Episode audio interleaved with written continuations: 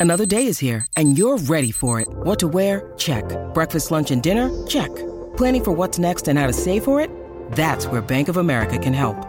For your financial to-dos, Bank of America has experts ready to help get you closer to your goals.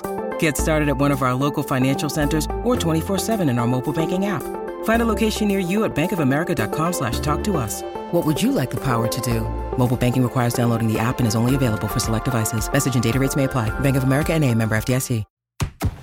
This is the Royal Blue Podcast from the Liverpool Echo, giving you the inside track on all the big talking points from Goodison Park.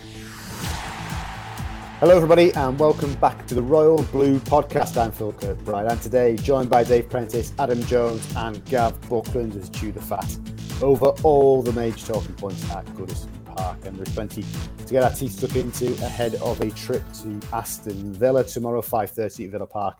The Blues on the road again. Can they maintain an unbeaten start under Rafa Benitez? Preno, a start that Rafa said almost perfect, but not mm. quite. Talk to me about your feelings about the perception of Rafa now. He's been in the job since the end of June. Um, five games, four in the league, one in the cup. Yeah. A very good start. Do you sense a shift in in in, in feeling uh, amongst supporters who were, um, you know, there was obviously extremes. There were some people who were completely against him, and some people were uncertain. Some people, of course, were were content and satisfied. What what do you sense is the feeling around Rafa as Everton's manager now? I think it's still a little too early. Uh, I think the the near perfect start that he's made means that those that were always relatively positive or you know happy to be convinced have been a little bit more vocal in um, in their support for him. But I think those those naysayers, if you like, the negatives, of just being quiet. You know, so they haven't had anything to complain about because, as Rafa says, it's been a near perfect start. And so I think they've been unable, you know, so to, to complain. They've just, you know, so kept the powder dry, if you like. And um, this weekend could be quite significant in that whole mindset thing, because Villa, it's come to be the toughest game we've had so far. I mean, not suggesting for a second that Leeds away or Brighton are away are easy games because they're not. They were tough tests as well, but we came through them. But Villa, just the way they've um, you know built upon their squad during the summer, how good they looked against Chelsea for large periods of that game. I mean, don't read anything into the 3 0 scoreline because that just completely is not a reflection of how they played.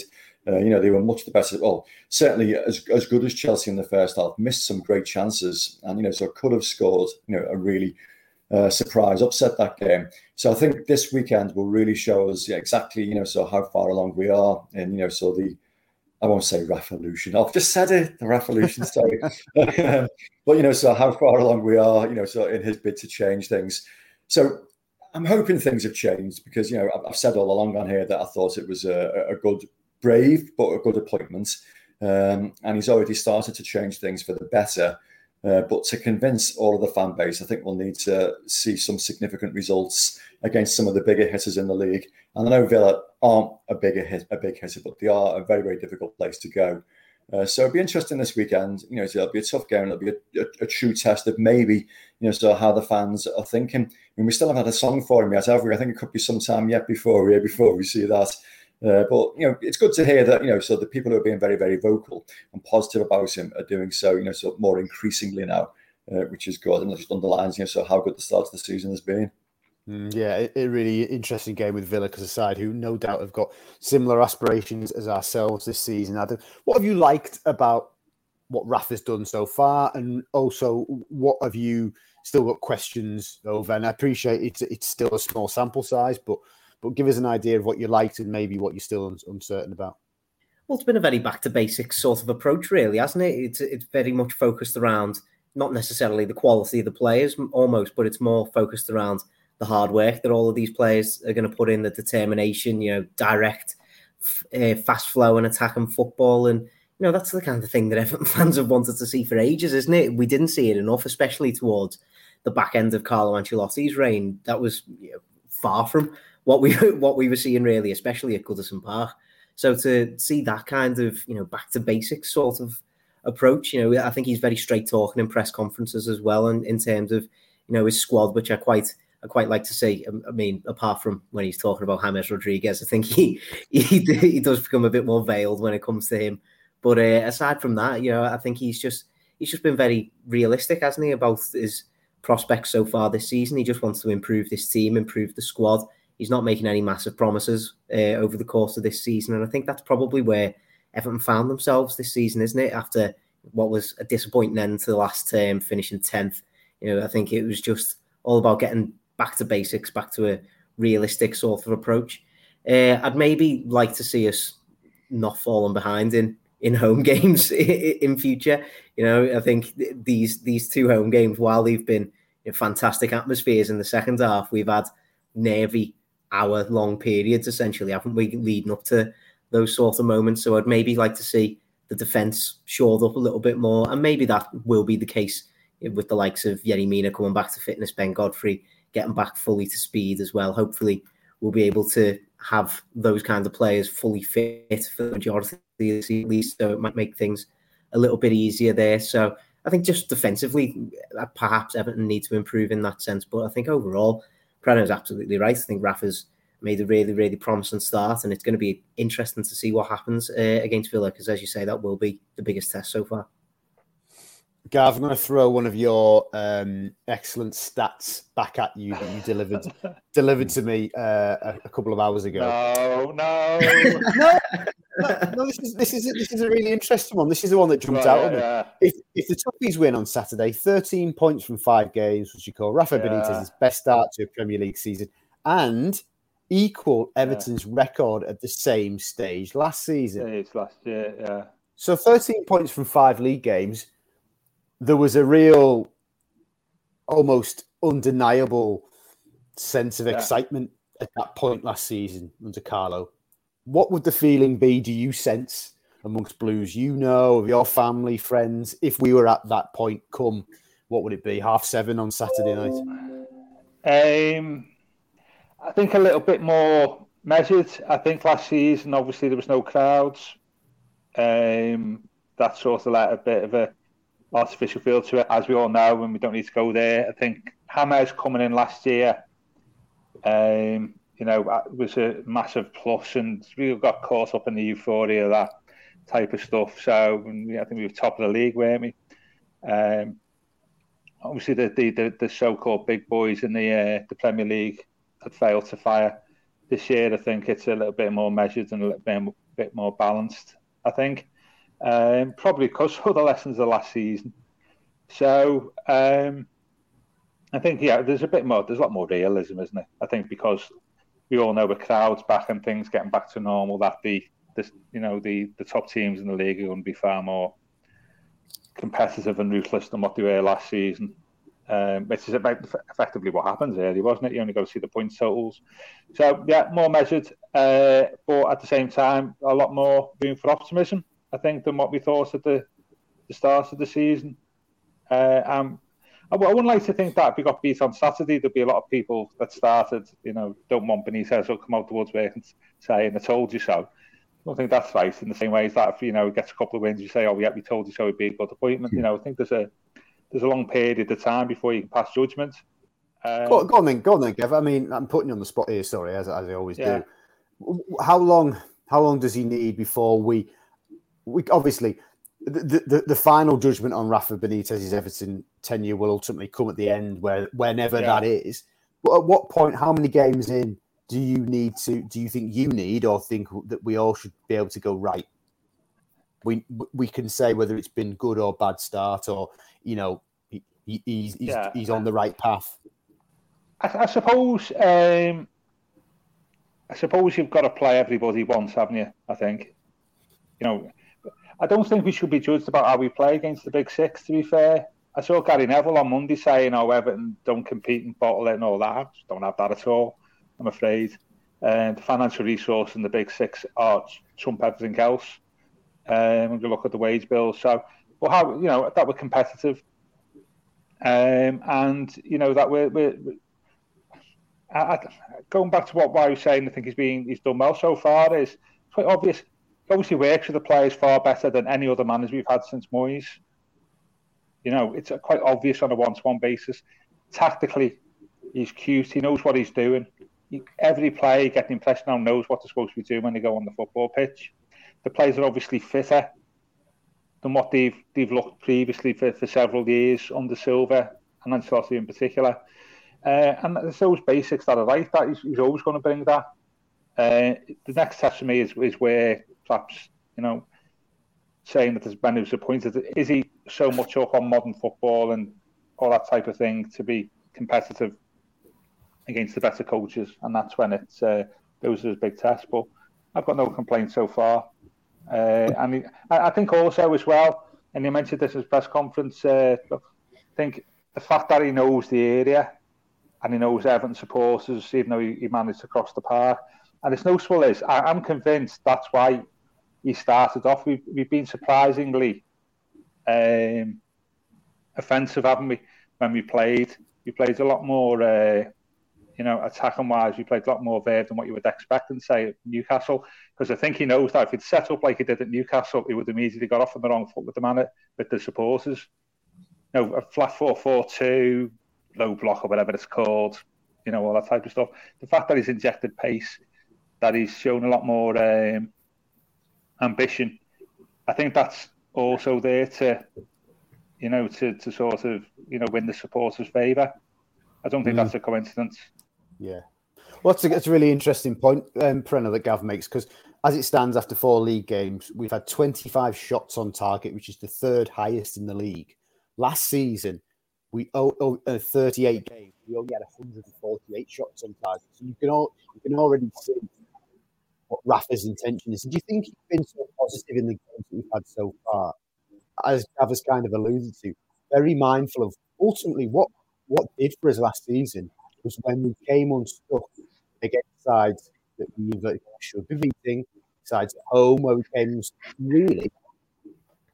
Is, is Rafa, as you as you alluded to at the start of the pod, he sees our season as almost being condensed how we get on against the teams around around us below us. Maybe not the guys above us at this stage because we haven't got the squad yet that he uh, he really wants. Yeah, I mean he's he's a very very clever manager, and I, I was going to say, you know, apart from actually reading the room and realizing that he had to introduce, you know, sort of fairly positive football, you know, high energy football right from the off. He also does it in quite a quite a, an overt fashion.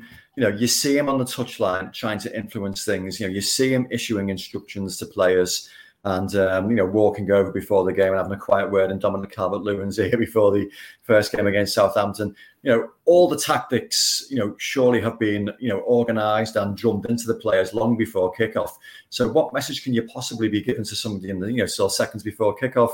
I think a lot of it is you know maybe playing to the gallery a little bit and uh, people like to see that. They like to see a manager that you know is hands on and is actually trying to influence things. Uh, you know, so nobody wants to see a manager sat on his hands in the dugout or uh, another one not getting particularly enthusiastic about uh, about results. That was something that was always like tossed Walter Smith's way. Um, you know, so he, he never reacted uh, positively or negatively, and that was used as a stick to beat him with.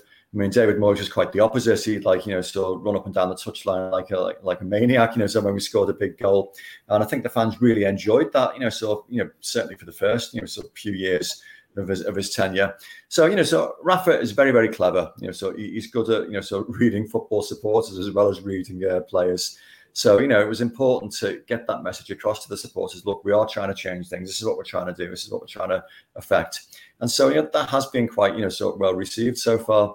So it's very, very early days. Like we said before, you know, it's only a handful of games. You know, there's a lot to do, uh, and we've got to get results against you know some of the uh, more difficult uh, fixtures in the calendar. But equally, you know, he's working with a squad that's only had a handful of changes that he's been able to bring in at very, very well, next to nothing in terms of uh, financial outlay. So his hands have been tied to a certain degree but he's not complaining about it. He's getting on with it, and uh, you know we're enjoying what we're seeing at the moment. But a long, long way to go yet. I mean, uh, like I said earlier, Saturday tea time could be quite uh, quite a significant fixture in the early part of this season. Hmm. And again, you know, uh, you know, as we keep saying, early days and stuff. But do you wonder? Do you think maybe Rafa's looking at this squad and effectively it is by and large the same squad that he had last season? Obviously, Townsend and Gray have come in and, and made a difference. But by and large, it is the same squad. Do you wonder if Rafa's looking at this squad going, how did you only finish 10th? Probably. Yeah, and I, and I think he he wouldn't be the only one, would he? They, I think many managers in the past have had similar problems with you know this this band of players. Essentially, the, essentially the problem that we've had over the last few years throughout the season is consistency, isn't it? We just can't seem to hit the right balance throughout the season, and that's always come back to bite us. Even when it looked like Carlo Ancelotti might have stumbled upon it, you know, away from home, suddenly the home form drops off, and we we just can't we just can't find a, a middle ground that's that is able to get us into you know the European places where we really should have been getting with this uh, quality of squad. So, it, it, it, but it is just a problem that's plagued us uh, throughout the last few years, really. Even under Marco Silva, we had some really talented players, but we just couldn't seem to knit it together on a consistent basis. So, you know, perhaps Rafa Benitez is probably looking at it, you know, perhaps through the lens of a new manager bounce, let's say, and he's thinking, well, what's what, what's been the problem with this squad? Then they're, they're really putting in the effort for me.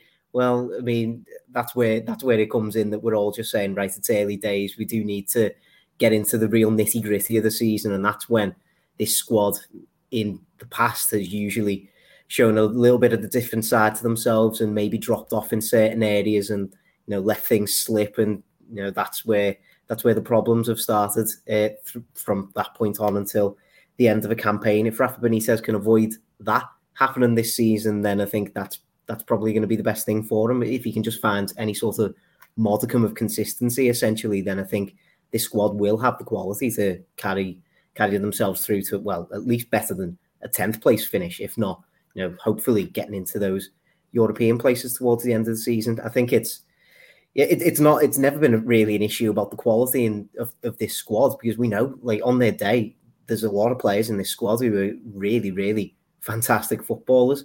But how often do they, does their day come up? That's been the issue that we've had over the last couple of seasons, and we've seen perhaps uh, the signs of that changing under Benitez. We've already mentioned the likes of Iwobi and Gomez over the last couple of weeks, haven't we? You've looked to be, you know, fitter, sharper, showing a bit, a little bit more than they have uh, under under recent managers, at least. So perhaps we're, we're starting to see the green shoots of change under Benitez, but I think, as the lads have said, it's a, it's a little bit too early to tell on that front just just quite yet. We'll have to see how that uh, transpires for the rest of the season. I think. As you were just talking there and, and, talking about players, you know, inconsistent, I was just thinking, God, wouldn't Kevin Mirallas fit perfectly into this squad? Made for this current Everton um, setup. But um, Gav, speaking of players that, that Rafa has inherited, um, and a player that has really made a storming start to season, and we probably haven't spoken about him enough. Um, how impressed have you been with this new attack-minded Abdoulaye Doucouré? Uh, very impressed. I think he's uh, played like what we expected when he came from Watford, hasn't he? Really, rather than the, the strange figure that we had last season. Um, I said that have heard me during the game on Monday. I think he, he let let a few passes go astray in the first half, and I said, uh, you know, he needs, you know, his passing not as good as what it should be, and he produces that that you know Kevin De Bruyne type effort in the second half, doesn't he? You know, very impressed. I, I mean, and it was quite obvious from the first game. Uh, you know, he, he played well last season, didn't he? I mean, there was a couple of games he was he was maybe not as good as what he should be, but really impressed. And, and but this is what we expected from him, didn't he? That's why we that's why we paid the fee. Get up and down. He's got a goal in him. Energetic. Um, has he got three? Is it three assists this season? Something like that already. Um, yeah. yeah. Well, he was given the assist for Townsend's Thunderbolt, wasn't he? yeah, yeah, yeah. a little bit generous. all count, Preno. The all count. Yeah. yeah. yeah. as you know, I don't really like talking about round about assists unless you try to prove a point. Um, so, yeah. you know, uh, so yeah, I, I, I can't say anything more. The the, the the, the statistics tell their own tale, don't they? Um, he's had. I was reading something today, isn't he? He's marginally needs a couple more games as coordinator matches out his total shots output for the whole of last season or something. Um, yeah, he's been excellent, and and he, he, goes back to what Rafa is obviously Benitez has seen that um, as one of the ways improving the team, improving the um, the attack and ambition of the team is by getting them to to play far far more up the pitch than what he has been uh, last season and uh, we've uh, got the You know, we've had the rewards. Not only that, but he's got off the pitch quickly. I mean, he can motor, can't he? Mm. Yeah. I mean, it's been great. I mean, one some of the highlights of the season so far for me is where we've had Doucouré, Gray, Calvert-Lewin, and Richarlison all running at pace towards the opposition goal. No, it's been wonderful to see. We've not had that for, for donkey's years, if yeah. at all. And um, that so it's that extra. It's no coincidence we ran up some of the some of the, the, the goals and shots on target and stuff uh, with that that role uh, that he's playing. That said, though, it goes back to I think Adam's point about defences is is we're maybe a little bit more open yes. at the back. Um, if you you know that's where you need a natural hold in midfield and not Allen, who's been excellent. Perhaps, mm. but yeah, being being great Doucouré. This is the player that we want. We're expecting to get. He's played a couple of games against us for Watford where he's produced those type of performances. Hasn't he? I think the two all draw was it December 18. He, he he, ran riot in the midfield, didn't he? I think he scored. I couldn't cope yes. with him. Uh, yeah, yeah, tremendous. Long may long may continue in, in this role. Uh, we're getting the best out of him. That's what you want out of a player that you paid, whatever it was, 25 million quid or whatever it was, 20. Oh, brilliant. Yeah, excellent. And uh, but it'd be interesting to see his all against the better teams, though, Phil, going back to, the, dare I say, the top six. Yeah, of course, yeah. And see, see how it'd be interesting how Benitez sets up against the the best teams in the league. That that would really really be more pragmatic, Rafa. The Royal Blue Podcast from the Liverpool Echo. I'll kick that one on to you then, Preno. You you know you've you've watched more Rafa teams, if you like, up close and personal than many of us have. What what would your hunch be when when we go into those games against the established sides who are challenging for the title and, and, and really pushing for the Champions League? You know, will he be ultra pragmatic? Is he, and, and as I said before, is he seeing opportunities now to get points on the board against teams below us or near rivals that when we go into these other games, it isn't quite as much as, as you know. We're not going into the final game of the season, going to the Etihad and looking for a win, basically. That type of uh, situation. Oh, no. he'll, he'll, park the bus. I'm sure he will. I mean, if you can play three at the back to nullify Burnley's threat in a home game, uh, I think you'll certainly go to, uh, you know, sort of to Manchester United in a couple of weeks' time and uh, be ultra pragmatic. I mean, uh, I don't think anybody will be particularly upset by that because yeah, I think we accept that we're not really in a position in terms of quality of squad at the moment to be going to places like that and trying to be, you know, so particularly offensive and wide open. I think what was interesting talking about the, the, the change of emphasis. I mean, you could argue that he has been wasted you know, over the last couple of seasons, uh, being played in, uh, as a holding midfielder when he clearly has all those elements uh, to his game, those attacking elements. I just think there's been a, ch- a shift in emphasis throughout the uh, the way the team's being set up. I think Rafa wants you know his uh, his wide players, his his midfield players to be going forward and to being you know, sort of more attack minded. But in turn, I think that places a little bit more onus on the back four or the back five as it is or was on Monday to be a little bit more cautious and maybe not quite as offensive as we have been in the past because we're used to seeing you know Seamus Coleman and Lucas Digne go, bombing forward and being largely, you know, so a, a major supply of, of goals and, and, assists. I mean, Lucas Digne, I've seen him getting a bit of, bit of flack recently for you know, so starting the season slowly, which I don't take. Uh, I think he's played well, but I think maybe he's being asked to not get forward as often as he would do previously because you'd see him overlapping, you know, oh, a dozen times a game, maybe, you know, so you know, in previous eras, and you don't see it as much at the moment. And I wonder if that is because that is Demarai Gray's responsibility. That is Andros Townsend's responsibility. That are the central midfielders' responsibility. They've got to get up and support the strikers. Um, you know, so rather than the fullbacks. So you know, whilst Doucouré is benefiting from this, maybe you know, so the players behind him are having to be a little bit more restrained as a result. And that shouldn't be a reason to criticise them. I think it's just a, a methodology that he's been asked to you know, sort of play a slightly different role. And if the end product is victories and results, which we're getting at the moment, fine, everyone's happy. Absolutely. Okay, uh, moving on to uh, another topic for this week's pod. Uh, news, Adam, about new stadium investment. Uh, Liverpool City Region Combined Authority are proposing to inject 45 million pounds into the uh, Everton new stadium project. Uh, 15 million pound grant, 30 million pound loan for works linked to the to the stadium. Now, obviously, uh, Councillor Steve Rotheram stressing this is not an investment in the football club, but the project and obviously the knock on effects. Uh, good news, though, of course, because 45 million, you know, that just just nibble away nicely into the 500 plus million pound costs, doesn't, doesn't it? Yeah, I was going to say Farhad Moshiri will be absolutely made up with that, won't he? saving, saving himself a bit of cash in the future.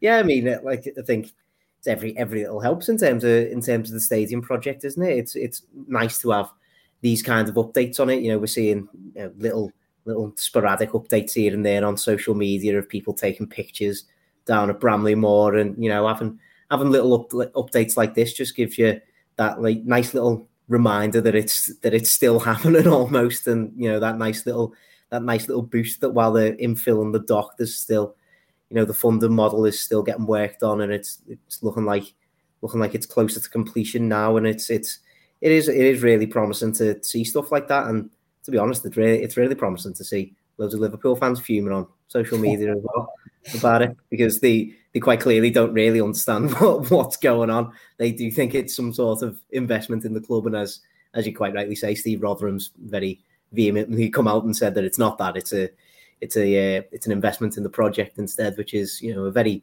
a very different sort of matter. And uh, you know, I, I just think it's it's really promising all around, isn't it? It's really it's really good news, and you know, hopefully it can take us forward into the future. Well, by the time uh, people listen to this podcast, uh, the news will have emerged. Um, Everton um, uh, sort of released a, a special podcast uh, this afternoon, and in it, many little bits of fascinating information about what's gone on. But, but contained in that is confirmation that, Gav, in the early part of October, the actual infilling of the dock will start, which is quite a you know a significant milestone in the project, isn't it? Yeah, absolutely. Um, things are things are moving on, aren't they? Um, yeah, I, I think I, I, can only. I mean, every time this comes up when we're on pods, Preno and I will always say the presentation you went a couple of years ago.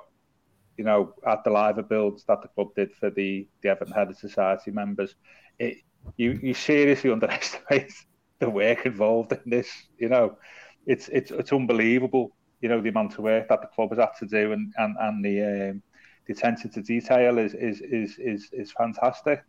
And, and I was thinking about that last night when they were say, saying about 30 million loan, isn't it, 15 million grants, and Grant, you know yes. it's acknowledged that Everton is spending to 55 million pounds on the preserving heritage. and maintaining the heritage of the the the, the area. And one, what you see, what the club has done and the plans has got to do do that, you can see why it's costing a lot of money because you know they're, they're doing an amazing amount of work.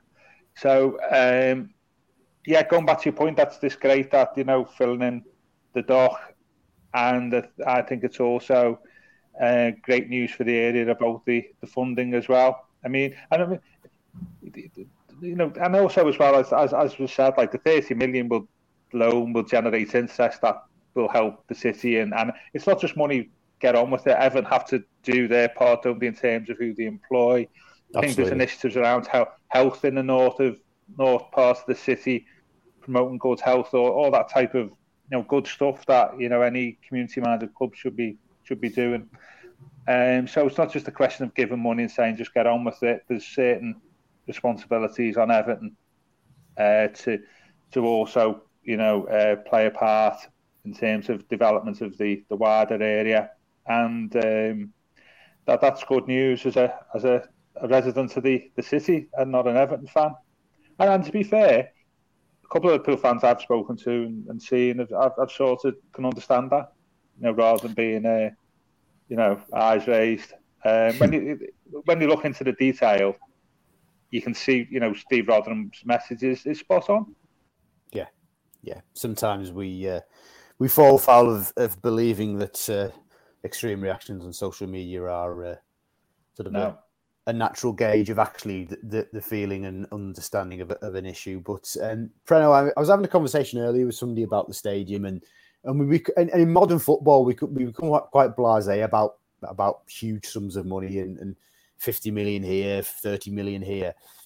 But the fact that the club are, are investing hundred million pounds in simply preparing the site, infilling the dock, uh, you know, dredging it, uh, all this sort of thing.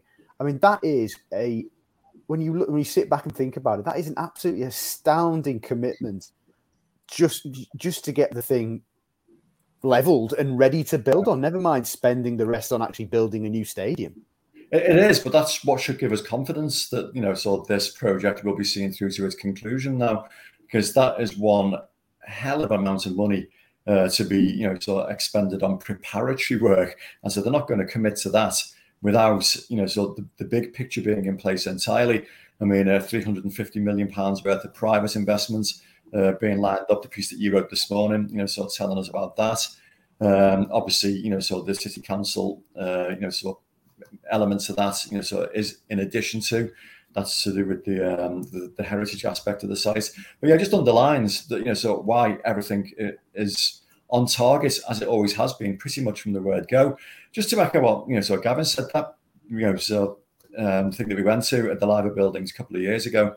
Um, the level of detail that was involved in that presentation then was phenomenal. It was like you know even to the um, the, the, the paving you know stones and some of the the walls that we were looking to prepare and you know so the removal of the wildlife, the fish from one dock into something else. Every single element of it been like so looked at in very very meticulous fine detail.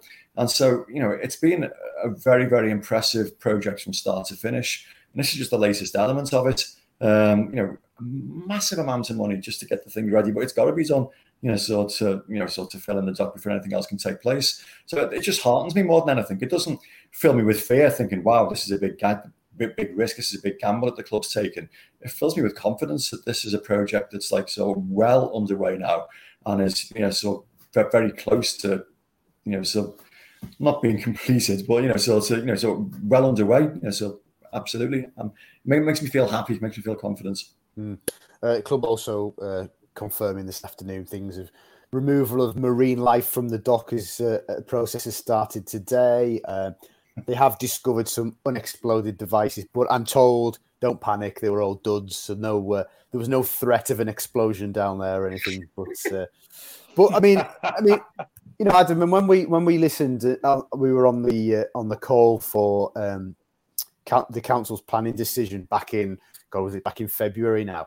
Yeah. I mean, there was it was incredible the amount of detail. We're talking about um was it bats? Remind me, I can't remember the exact. You know, there's so much yeah, kind of bats, well, bats in the hydraulic tower. Literally, literally no. I say no, no stone, but no, no cobble, if you like, down there has been left unturned. As it is, it's it is actually astonishing the, the, the, level of, of work that's going into this. Yeah, it was mad, wasn't it? Like I, I do remember that it was almost like a, a 90 minute, almost two hour presentation, wasn't it, from Everton, just describing every every little nook and cranny about Bramley-Moore Dock and what they're going to do in the future and how they're going to preserve this and how they're going to restore that and where they're going to put the bats and and all that all that kind of stuff. And then all the councillors just kind of just went, yeah, they didn't really have that much to say, did he? Like, like ten minutes, they just went, "Yeah, that that seemed that seemed fine by me," um, and it was all it was all kind of done and dusted. But you know, it, it does just show the amount of hard work and effort that's gone into this from everybody uh, around the club and everybody the club have brought in on this kind of project over the last, you know, however many years it is, like like coming up to like five years or so, something like that now, isn't it? Like it, since since they first identified Bramley-Moore Dock as the as the place that they wanted to go, and you know it, it, it's only with that hard work that it went through that process so smoothly, isn't it? Really, because they went through so many consultation processes over the past couple of years. You know, I, I do sense there was you know a little bit of frustration from fans. You know when they had to modify the designs a little bit and then send them back and have another consultation period. People were just a bit like, oh what's going on here? Why, why are there so many consultation periods? But I think we're now starting to see the benefits of all that, aren't we? Because everything is running so smoothly. The club have, you know, turned over every leaf as it as it were in terms of even like the worst case scenarios of you know pull, potentially pulling bombs out of the out of the dock and everything like that. It's, they're just taking all that all that kind of thing in their stride, taking fish out. You know, it's very it's very run of the mill stuff to them. Like it over the year over the coming weeks. And you know, that's a that's only testament to the amount of hard work that's been put in over the last few years. So, you know, as Preno says, it's really, really, really exciting to see the, these kind of these kind of developments happening, and you know it's it's all it all seems to be going to plan, which is you know, putting putting smiles on a lot of Everton fans' faces. I have to say. It also underlines as well why it was so so disappointing that UNESCO should cite Everton's stadium plans as the you know the final straw in you know taking away Liverpool's World Heritage Site status because Everton have done more than any developer along that whole stretch of the waterfront to preserve and retain so much of the historical elements of a dock which was inaccessible uh, to the public previously and will now be accessible. It's gone now. It's a completely different, you know, so arguments. We could fill a whole podcast on our own about that. But it just underlines, you know, so why UNESCO were wrong and why it was disappointing to cite and point the finger at Everton uh, in the decision uh, to, you know, take that World Heritage Site status away. If anything, they should have been praising Everton for the work they were doing to try and restore that part of the city. Hmm. Laughable, to be honest, quite yeah. laughable, really. Uh, okay, let's round off uh, today's pod with the customary predictions time. Uh, I'll start with Gav again. You're lucky, lucky man, Gav. If you can, uh, you can kick us off. Although we seem to have had a bit of a technical issue, so wait till Gav comes back. Ad, Ad, we'll start. We'll start with you first. Aston Villa versus Everton, 5:30 p.m. at Villa Park. We will be there, uh, reporting on what. Um. I do I do really like Villa, as as Preno pointed out before. I think they were really good against Chelsea. Didn't deserve to get beat 3 0. I don't think. Uh, they've got a lot of promising attacking players, especially. I think Danny Ings is dangerous. Ollie Watkins is dangerous. They'll have Buendia back. They'll have Emi Martinez back as well, which I think are two you know, big boosts for them. So hopefully jet lagged. Well, fingers crossed. Yeah, yeah. fingers crossed. But uh, I'm gonna go. I'm gonna go similar to the Leeds game. I'm gonna go a two-two draw. Okay. Preno? You've stolen my thunder. I was going to go for exactly that same scoreline because this is the Royal Blue podcast, and you know we're not allowed to predict defeats, despite uh, you know so some supporters, you know, so pulling us up for that, saying we've got to try and be realistic. Well, we have got to be realistic. We've got to be optimistic as well. Um, no, I think it, there are goals, you know, so from both you know so teams. You know, Villa have got a goal threat we've been very, you know, so offensive and very bold, you know, so in recent games. Uh, it worries me a little bit that, you know, so Villa are, are a decent side. They've started the season well, but equally, it's not the kind of place where you should go, you know, feeling awestruck. You know, they're not Manchester City, you know, so they're not Chelsea. So, you know, there's an opportunity there to go and maybe get something.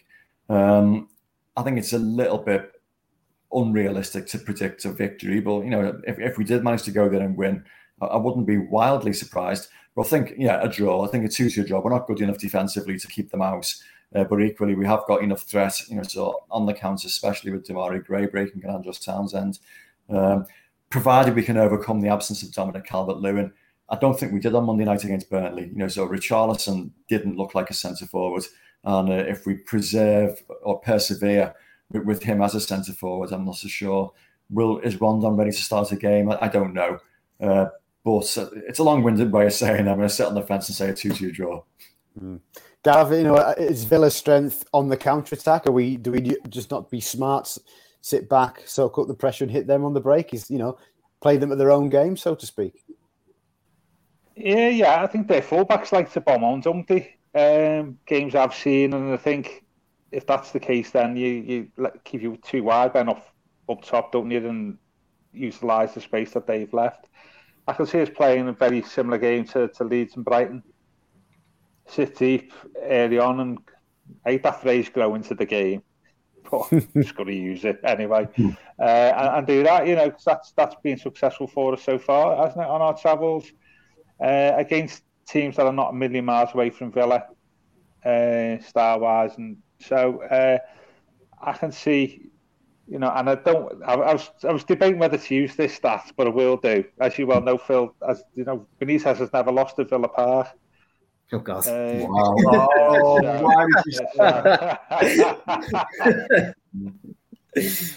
so uh, you know what that that is like why you know people say you know, never you only ever mention bad stats when we get beat. When you mention decent ones, you know, people say, "Oh, why have you mentioned that?" You know, Benitez, I'll just say Benitez has never, as a neutral, Benitez has never lost to Villa Park, and uh, I fully expect that that to uh, to continue tomorrow. I, I think we can win. I think we got us in, in a, you know, uh, definitely got us in to win 2 0.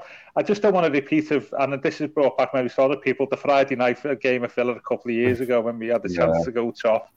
We just, we just don't want to. There's a similar vibe beforehand to this game. Is I know that was only after one or two games, wasn't it?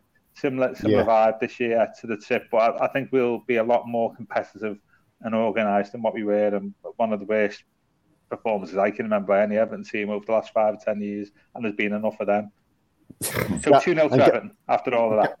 And Gav, of course, ladies and gentlemen, confidently predicting a victory despite telling me on his uh, stats email that Danny Ings has scored five Premier League goals against Everton. Uh, the toughest of the odd team Ings has scored against with all three of his previous Premier League clubs. Oh, come on. see, so that means that, that you know, if you follow on from the Benitez stat, therefore the Ings is not going to score tomorrow, then, isn't it? Because if it's in, you know, so anyway, fingers crossed. Uh, fingers crossed. Two 0 to the mighty Blues off me. I'm going to be. I'm feeling positive at the moment. Lovely. Uh, I think I'll, I'll, I'll side with Adam and Prem. I think we'll we'll get something, but I think it'll probably be a draw. I think one one. I think I think uh, I'll be in favour of Rondon starting. I think I think Richarlison looked a little bit uh, looked a little bit lost, didn't he? I appreciate it. It was physically very uh, very tough for him on Monday, and perhaps won't be as quite as demanding on Saturday. But I think he's he's better with somebody up there and just playing off them, isn't he? So, uh, but let's see, chaps. Uh, thank you very much for your company. Lots covered there in today's pod. We'll be back next week, hopefully reporting on a 2 0 victory, as Gav hopes, uh, from Villa Park. But uh, no, chaps, thank you very much for your company and thank you very much for listening. This has been the Royal Blue Podcast. You've been listening to the Royal Blue Podcast from the Liverpool Echo.